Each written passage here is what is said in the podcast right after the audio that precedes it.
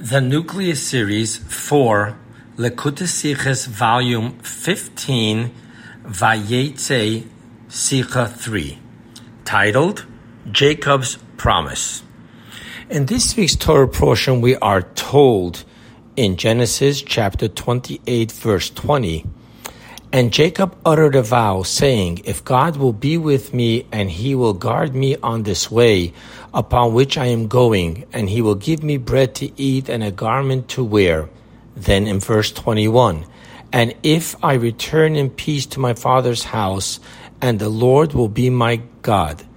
And then in verse 22, Then this stone which I have placed as a monument shall be a house of God and everything that you give me, I will surely tithe to you. End quote. On the second phrase of verse 21, and Lord will be my God, Rashi sees it as still part of the condition, while Nachmanides sees it as part of the promise. Now, according to Nachmanides, the reason why this part of the promise is not in verse 23, the verse of the promise, is because the promise of, and the Lord will be my God, is more connected to the condition of, in verse 21, and if I return in peace to my father's house, than it is to the promise of verse 22, then this stone I will make a house for God. Hence, there are two categories to the promise. One, verse 21, and two, verse 22. So too, there are two categories to the condition. One, in verse 20, if God will be with me and he will guard me and he will give me an, a garment to wear. And two, in verse 21, and if I return in peace to my father's house in which part one is what God will do, the first category. If God will, He will guard me, He will give me. While in part two of the condition is expressed as if it is done automatically. If I return, rather than you will return me. The meaning behind this is Jacob's leaving from Be'er Sheva, Israel, to Haran, which Rashi defines why the place is called Haran, because it is the place of the Charon Af, anger of God. So this was a descent, but it was for the purpose of an ascent. And the ascent is on three levels. One, through this, that while being in Lavan's home, a place of dishonesty and idol worship, Jacob nevertheless emerged, quote, perfect from sin, end quote. Through this, Jacob ascends to a higher plane than he was before the descent. Now, this ascent is that of which Maimonides says in his laws of teshuva, repentance, quote, in the place where returnees, Baalei Teshuva, repented, stand, even the completely righteous are not able to stand. For, and again quote, he has tasted sin and yet separated himself from it, conquering his evil inclination. End quote. The second ascent is, it is especially in Haran that Jacob fulfilled the commandment in Genesis. God told Adam, be fruitful and multiply and fill the earth and subdue it. As his father Isaac directed him, and take yourself from there, Haran, a wife. God bless you and make you fruitful and multiply you. And the third ascent is, Jacob's refining and elevating through working with the sheep of Lavan for 20 years. The holy sparks there caused an ascent by Jacob to the point of, quote, and the man, meaning Jacob, became exceedingly wealthy. So we have three different levels to the ascent, which happens through the descent of Jacob from Beersheba, Israel, to Haran. Now, the actions of forefathers are signs for their offspring, and hence these three categories of ascent exist within the descent of every Jewish soul as well. Let's go through them. One, through this, that while the righteous soul descends and clothes itself into the animal soul and body, which cover and conceal divinity, and nevertheless it fulfills its mission of Torah mitzvahs, the soul is elevated to the perp- to the level of returnees. As explained in Chassidus, this is the level of teshuva, not about sins, but about Torah and mitzvahs, which is called, quote, and the spirit returns to God, end quote. The second ascent is, it is specifically in this descent that the soul fulfills the commandment in Genesis, be, but here we're talking spiritually, be spiritually fruitful and multiply, which means Torah and mitzvot.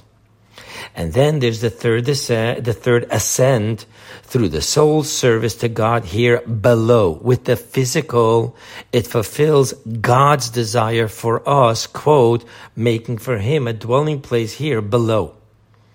And thus the soul is elevated to a higher level than it was before its descent. Now, in the aspect three of making a dwelling place for him in the below, the service of, quote, in all your ways. But know him, your ways, the below, and all your actions, again, yours, the below, be for the sake of heaven is even deeper than the service of Torah mitzvahs. And hence is a greater elevation for the soul performing the mundane service of in all your ways know him and all your actions be for the sake of heaven. Now, so too in the aspect one of the soul's elevated to the level of returnees service of your ways and your actions is deeper than the service of Torah mitzvot. For the ultimate heights of the returnee is not when, quote, conquering his evil inclination, end quote, allowing for the soul to then impose itself in doing Torah and mitzvot, but rather the ultimate level of teshuvah is the for is it it is the transformation of the animal soul and body themselves in having their the your ways and actions be for knowing and the sake of God. Deeper yet, a virtue specifically within returning is that it expresses the deepest connection of the soul to God, in that even after the separation of sin, the soul can still return to God. So too, it is specifically the service of a person's mundane and self-centered your ways and your actions being solely for the sake of God that one sees the soul's deepest returnee connection to God. Nevertheless, beyond the soul's great ascent of aspect one's returnee heights of your ways and your actions is the soul's greatest ascent of aspect threes, making a dwelling place for him in the below.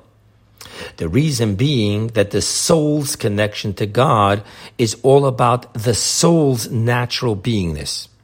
Hence, even when the soul's connection is intensely great through the returning experience of your ways and your actions being solely for the sake of God, nevertheless, this is all still only about the soul's natural beingness. However, in transforming the physical into a dwelling place for God. It is not about the soul's natural beingness, but rather is possible only out of God's infinite oneness, in which the physical and the spiritual are equally but abodes for God. Hence, through the sole service of making a dwelling place for him in the below, the soul's connection to God is now also elevated into this infinite oneness of God. Deeper yet, all these ascents of the soul are not the ultimate purpose of the soul's descent.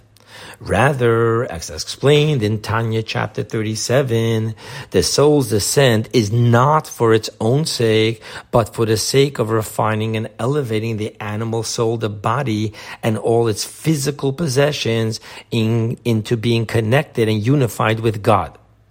For this physical connection with God is not about the light and revelation of God, but about the essence of God. Hence, the soul's work of making a dwelling place for him in the below must be done not with the light and revelation of the soul's natural beingness, but rather it must be done with total and utter humility and self negation. Now, we understand that these two different categories of service, one Torah mitzvahs, and two making a dwelling place for him, are the two categories of the condition.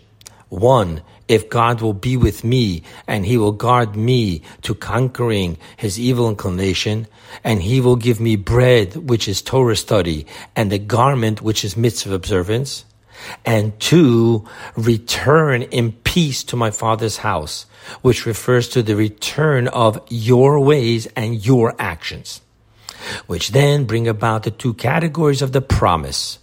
One, and the Lord will be my God, the ascent of the soul, my God.